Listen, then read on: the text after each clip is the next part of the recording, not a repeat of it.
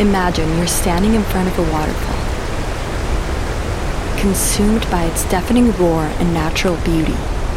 How overwhelmingly small you feel in comparison, you wonder. How can something so terrifying be strikingly beautiful at once? How can this bring me such calming peace yet unsettle me so deeply? Now imagine yourself facing the enormity of a Gothic church. The uncanny nostalgia of walking an old medieval town. The paradoxical connection and isolation that comes with technology. The literal goosebumps you can get from a melody, from a painting. Welcome to the sublime a fundamentally transformative experience that disrupts order, stability, time, and space. The sublime carries us into the unknown, the unrepresentable, into otherness, infinity. My name is Rosario Lebrija Razbetayev, and this is Sublime Art, a podcast that brings you artists from all mediums whose work calls on the sublime. For our very first episode, we feature a remarkable artist whose work has shown across the globe, Rosario Guerrero. Her personified chair sculptures and vibrant abstract paintings have been exhibited from Mexico to Panama, New York to Tokyo. Now, eight decades into a celebrated career, I chose to feature her as our first artist because she was the person who solidified and encouraged my love of art. You see, in its own magical and sublime way. I'm named Rosario after my grandmother.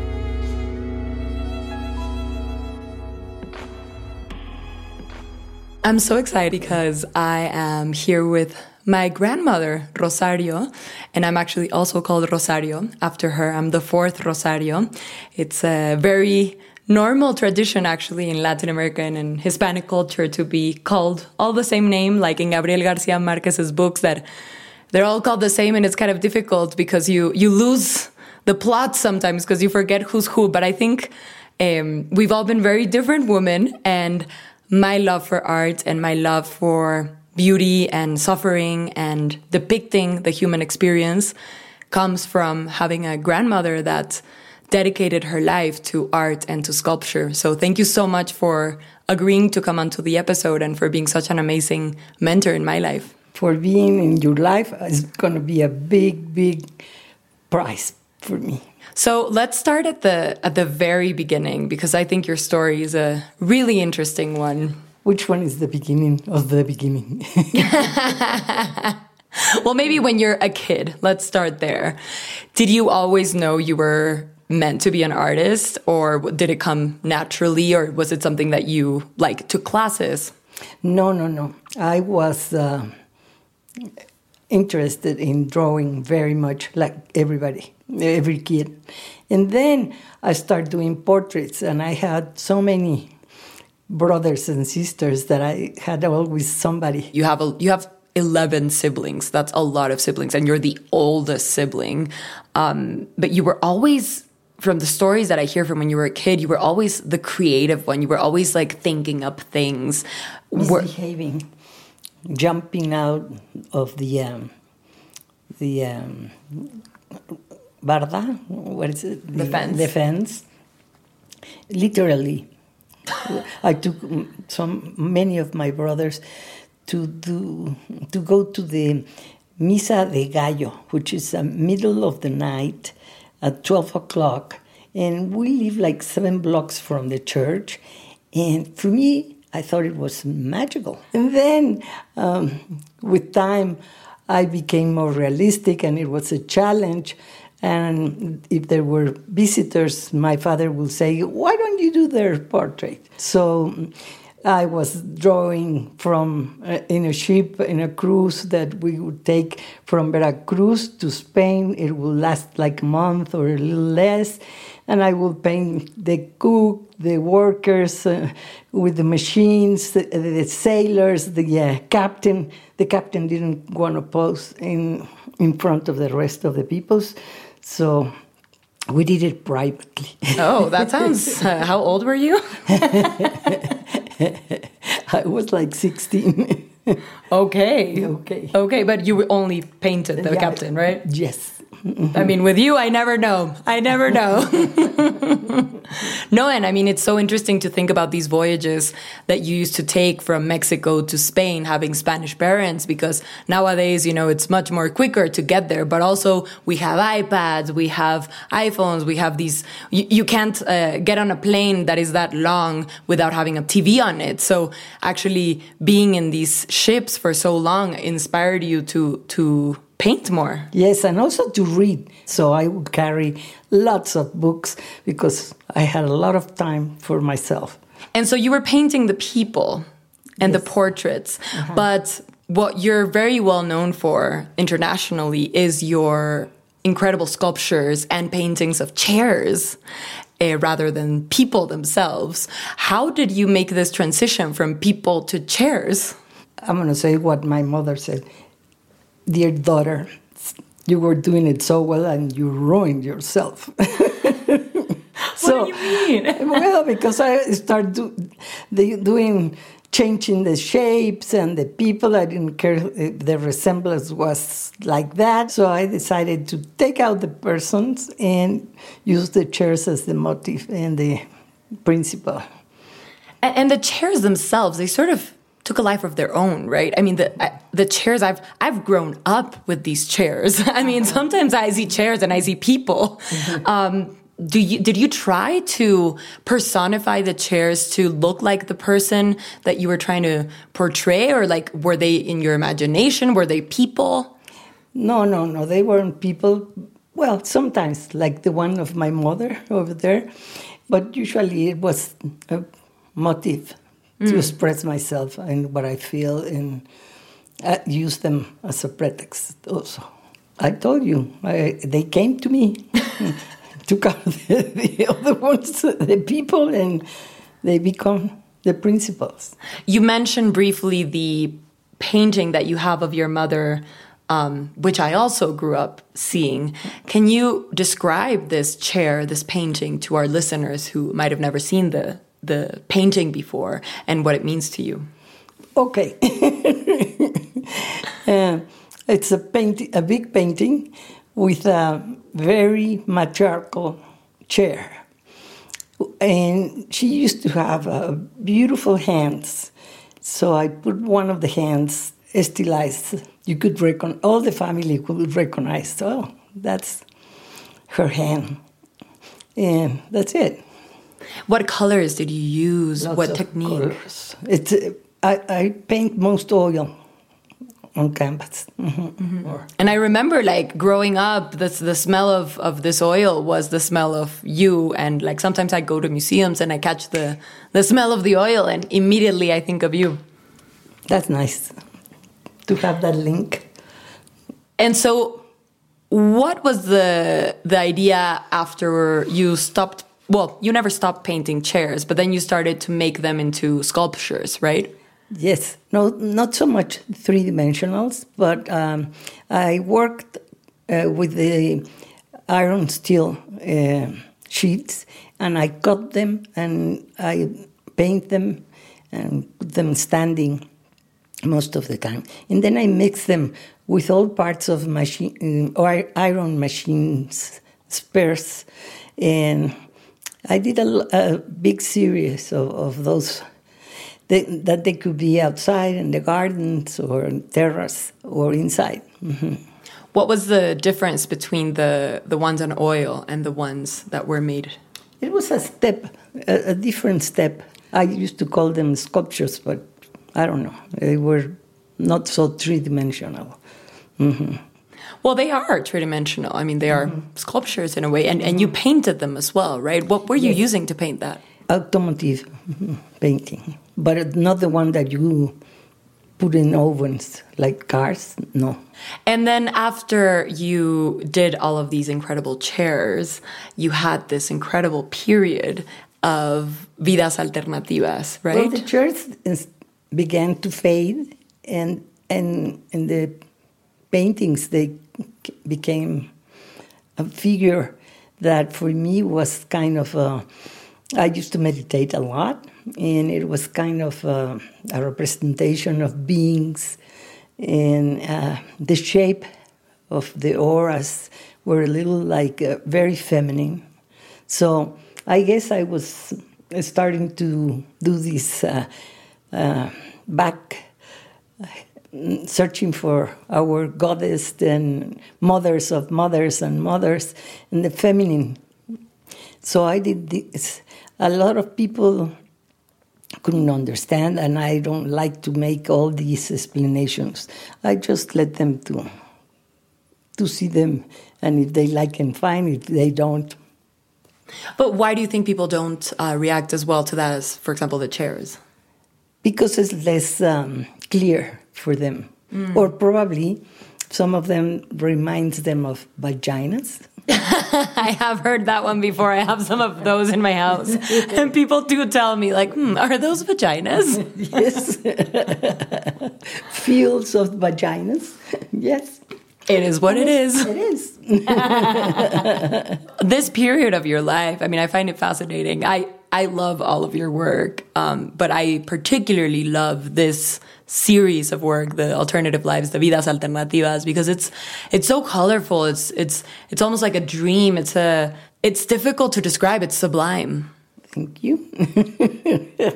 T tell me more about this series. I mean, was it did it start like at a certain period in your life? Was it catalyzed yes. by something? Uh, the big change came uh, when I moved to New York to live in New York. It was a very special time for me. It was the first time being born in a big, big family with so many brothers and sisters and relatives, and then married and having so many five ch uh, children. And it was the first time I was going to live alone. So I uh, went to live in New York. And it was a very special time for learning, to knowing myself in many ways. I had a lot of crises. The, what am I doing? What am I painting? I thought I, I was contracting all the disease like when you're a child and go to the uh, kindergarten and you get paperas, measles or something. But after that, uh, after every crisis, um, you come out alive, and, and then it means uh, you become immune to the exposure of so many big vibes in New York and competition and it was very nice to experience that, suffering sometimes, hard, but in the other way, I grew a lot. I realized more who I was and uh, what I wanted to do. And it's when I also started after the Vidas Alternativas, something parallel that become um, also feminine, um, weaving stripes of linen painted with oil and expressing it's like algorithms uh, expressing theories or possibilities of different worlds and it's um, i did small pieces until i did very very large pieces and it kind of uh, remembers the tapestries in different scales. Yeah, and I mean that connects really well to the vidas alternativas, what you were saying about the feminine and the goddess, because I think there's a really strong tradition of, you know, women weaving and women um, healing in a way a lot of society, not only by weaving but also weaving people back together. Mm -hmm. Yes, it was like that, and I spent the last uh, twenty so, something years doing that. I st I'm still doing it. Was it um because you say that the the New York time you sort of suffered through the the paintings, you know, it was it was a great time, it was a beautiful time, but you you and a lot of artists do say this that I've interviewed, you know, well, great artists do say this that um, producing one piece it's kind of like going through like an existential crisis or you know this it's, it's it's pushing it out in a way was the transition to the grid series um, e easier in a way? Well, the first thing that you start is that you realize you've been growing in this Hispanic and Mexican uh, culture, and then um, you arrive there, and it's very different the way they you see yourself and they see you. It's putting uh, the two nationalities together. I even took some of my paintings from here for not being so alone. And um, the first thing is, my paintings were in centimeters and metros. Mm. And they had pulgadas, feet, inches, and it was starting with that, that was the big difference. So the stretchers wouldn't fit because I rolled them up and, and I left some of them showing the difference where they didn't match the stretcher, that it, you, you could see the, the folding, that you had to go longer. Instead of cutting the painting, I let it see that it was bigger because it was in another measurement way. It's interesting. Sometimes when I start um, showing and going to contests in Mexico City, some people look at me like privileged person, woman from uh, upper class. And I arrived to New York and I was being, for almost the very first time, looking down because I was a Mexican, or a Spaniard. yeah, I agree. I like the anonymity, to be honest, of New York, of London, of these places where I think Mexican society can be quite small, you know. And I mean, I haven't gone through this experience, but you were, you know, you were a wife, you were a mother, um, and in your own way, you were an artist. But I can imagine that your art wasn't taken as seriously as it should have been. And that must have been quite painful. But you found ways around it. I mean, I've heard some stories that you'd, you know, sneak out at night and go take some interesting painting classes.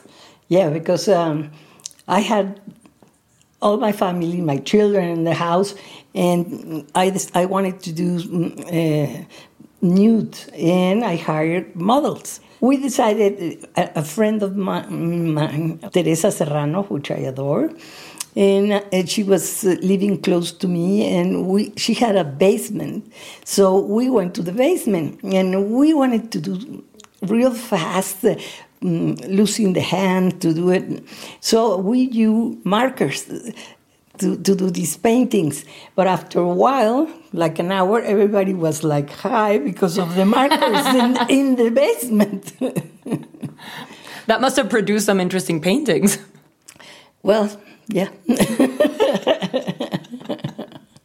oh my God. But, you know, despite the stigma of, you know, Mexican society and the troubles that you went through as a woman and as a mother and as a wife, um, you did still participate in national uh, exhibitions, you know, yes, and, and you also won the Bellas Artes uh, contest. Can, can, you tell us about this? Yes.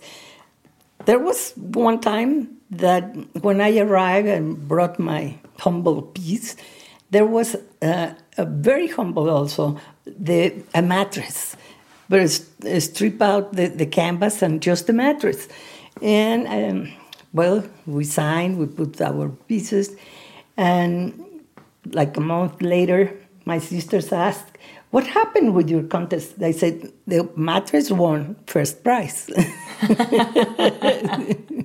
so don't be surprised. um, there's one uh, that you won in Bellas Artes that was inspired by Van Gogh, was it? No, uh, there was one in Bellas Artes by Van Gogh because there was an um, official uh, exhibition in honor to him.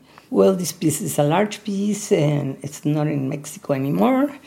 And um, it's uh, with colors and it's a, it's a chair and uh, surrounded with the lilies. What other memorable moments did you have in your career? Because, I mean, you've had an amazing life and an amazing career, and so many different parts of it, um, so many different mediums, so many different moments in your life. What has been maybe one highlight?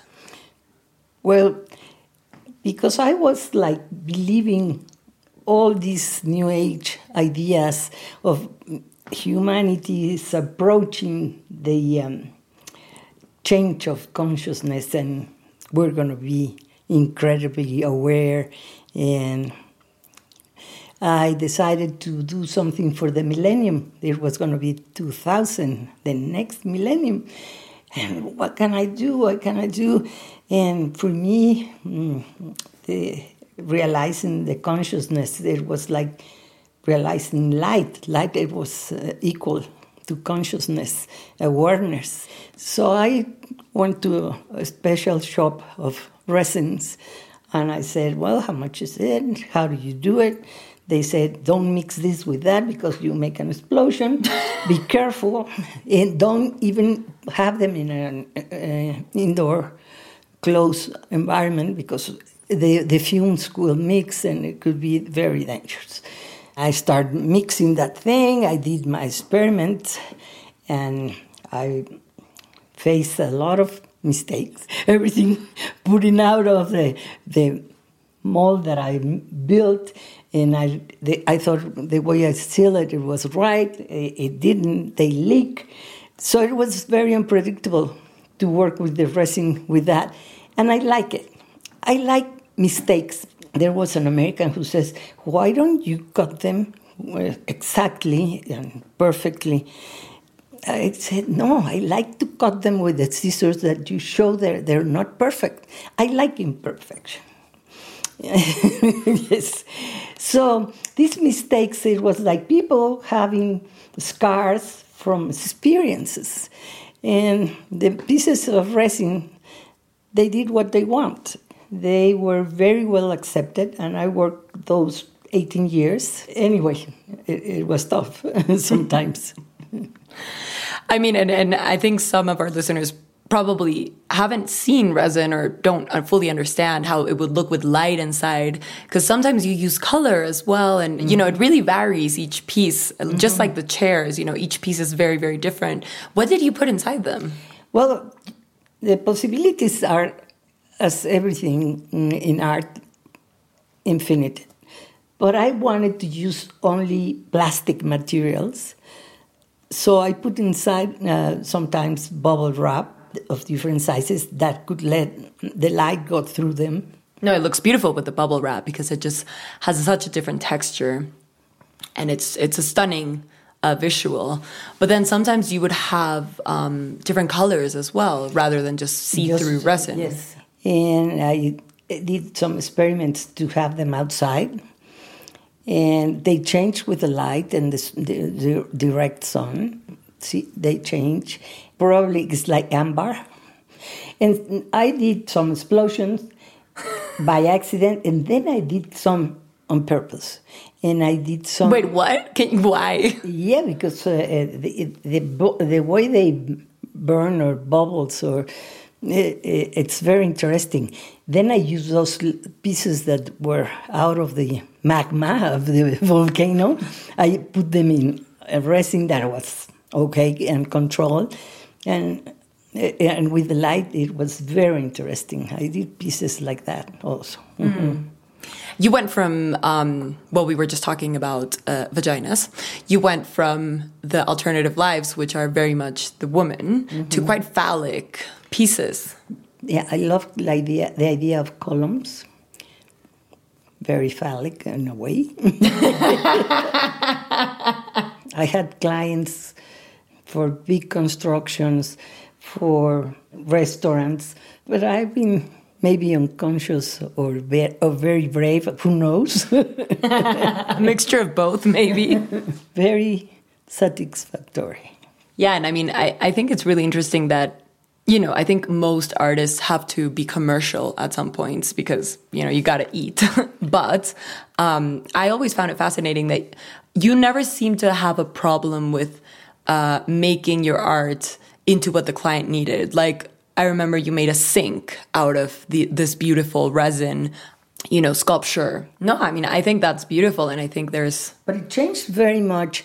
Maybe you were born with a voice, and you study, you exercise, and you become a professional singer.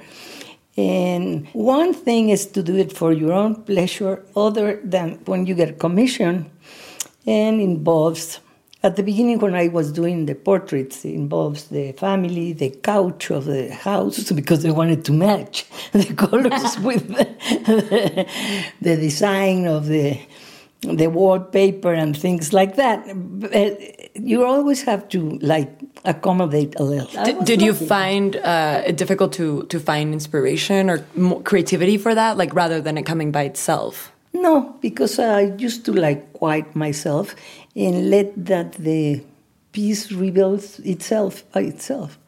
And you're the first one to be amazed. This is okay, right? This is being born, all right. Hopefully, I'm up to the task of getting it through. it's not my merit. Something is comes out from your unconscious, your higher self, who knows? But it, it manifests like that. And I was very confident about that. I don't have the, re- uh, the right answer. I, I'm always questioning things. And this was one of the very important questions the destiny or the free will. Hmm. Yeah, that's a. It's a question I think all of us ask ourselves. So when you left the the sculptures and when you left the urns, exactly the resin, and you went back to to the grids, um, did you miss them? Why did you leave them? Well, I left them because uh, it became toxic physically, and I got ill. Hmm. I got cancer. So uh, was it from the from the resin? They wouldn't say definitely, but they say it, if you want to keep doing it, be careful, but we don't want you uh, around without doing anything. And since you've been successful, you want to do it more, but it will be better for you not to do it, blah, blah, blah. And luckily, I came out very easily out of it. And okay. But I also, there's something else that I've been doing that women do a lot, like it's recycling. And um, these big paintings I cut, and I have these pieces that are leftovers. I use them also and put them in small pieces inside of the resin. And so you're still using the resin? no, no, no. Uh, uh then because ah. they were at the same time they were coexisting the the paintings and the and the uh, yeah. yeah. so i did those drops en- encapsulated and also i found little chairs in paper that i left and i forgot that i had them for 20 years 30 years i don't know maybe 30 years and i had these statues of uh, little chairs. And it was easy, very intimate. And I play a lot with these chairs. And I've been doing these little portraits of these ladies, these chairs. because they are people. I mean, they have their own personalities, each one. Mm-hmm. Yes. Mm-hmm. What are they expressing? What are they transmitting to people? I don't know if it's what I want to say. What I want to say is mm, so many things. As I told you, they have many lectures. So, like, tell us about one, one of them that tells you about feelings, or one specific one. Like, I'm trying to remember a painter that I like very much, and uh, it's an American painter. She was like so calm in a way like that. Are you familiar with her painting? I don't think so. I need to well, look her up. See it. Mm-hmm. I mean, I'm really fascinated if we go a little bit back again um, with this struggle you had in New York because I think it's really interesting how that transition happened because it's it's almost like you I mean, you were always an artist, but there was a moment where I think people also started to take you seriously as an artist. When was this? When did you feel the shift happen? I had like a, a uh, how to say like a family life, but it was also very mixed with my professional life. Like I would take my children to museums to to see things, to exhibitions that I uh, had an exhibition in Oaxaca in the Museum of Oaxaca. I took all my children; they were learning the the culture there. So it was not so separate, but it was uh, different in in New York. It was that I was by myself in a big loft, and I I was a little concerned once I was in my nightgown and I get locked outside. How the hell I'm gonna get in again? And also, I was planning to go on top of my scaffolding and thinking, what if I fell? Why were you in the scaffolding? Can we go pivot back? I, I did um, a very large project for. Uh, there's a big painting of Tamayo that is uh, around uh, um, Chimene mouth uh, in El Hotel Presidente. And the, the, this was inside of the um, Club of Industriales. And in Mexico City. In Mexico City. And they wanted me to do the other side of the wall. This side was going to be uh, the, the side of uh, Tamayo, and it was the, the fire uh, that they were going to transport and put it into there. I did a, um, well, the chairman went to see me in New York. It was a very opinionated person who says, to start with, I hate green. Okay, fine. No green, no, no green. green. Well, at the end, it was, are we going to do this a la limon, like with somebody mm, bullfighting two at the same time? You, are we going to do it together or I'm going to do it? Because he was giving me so many instructions and so forth. And I don't want a small presentation. I want something that it's important. And the piece was 16 meters. Wow.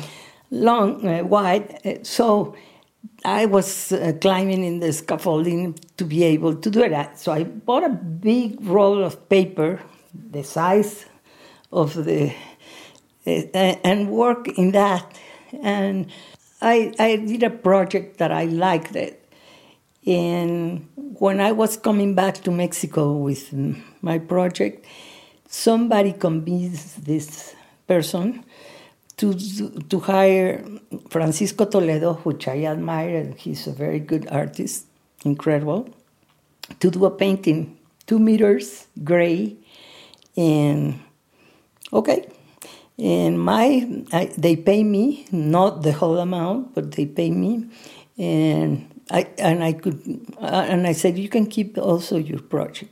So I still have it because it's not gonna, it's not been easy to so, and I forgot. Uh, right now, I'm just remembering that I have the roll. I was gonna ask, like, where is yes, this? This is a historical be, painting. It, it, must be in a box, of wooden box, uh, in my atelier. That's amazing. Yeah, I, for, I, I, I forgot. Uh, and uh, it's been. It was like Cinderella, not going to the ball. But yeah, your studio upstairs is is incredible, and you you have so many pieces there that are um, are still there. You know, you said you've you've sold so much of it, but actually you have so much still yes, here because um, I'm very active and productive. Well, at least you're not doing the the very heavy uh, resin because that would be that, hard. and I went through some accidents with that. Mm -hmm. Yeah, I can imagine. Well, uh-huh. I, thank God I never lived it. Although one time, one of them did fall through your through um, living room. room. Yeah, dining room. The, the, the, window of the dining room, one of the catapult like that, because in in this time, February and March, there's a lot of winds in Mexico, strong winds, and. I was trying to protect the piece from the sun while I was building it in the uh, roof and the it was like a sailboat mm, that with the wind took the, the a big piece chunk of uh, of wood. Nobody got hurt miraculously.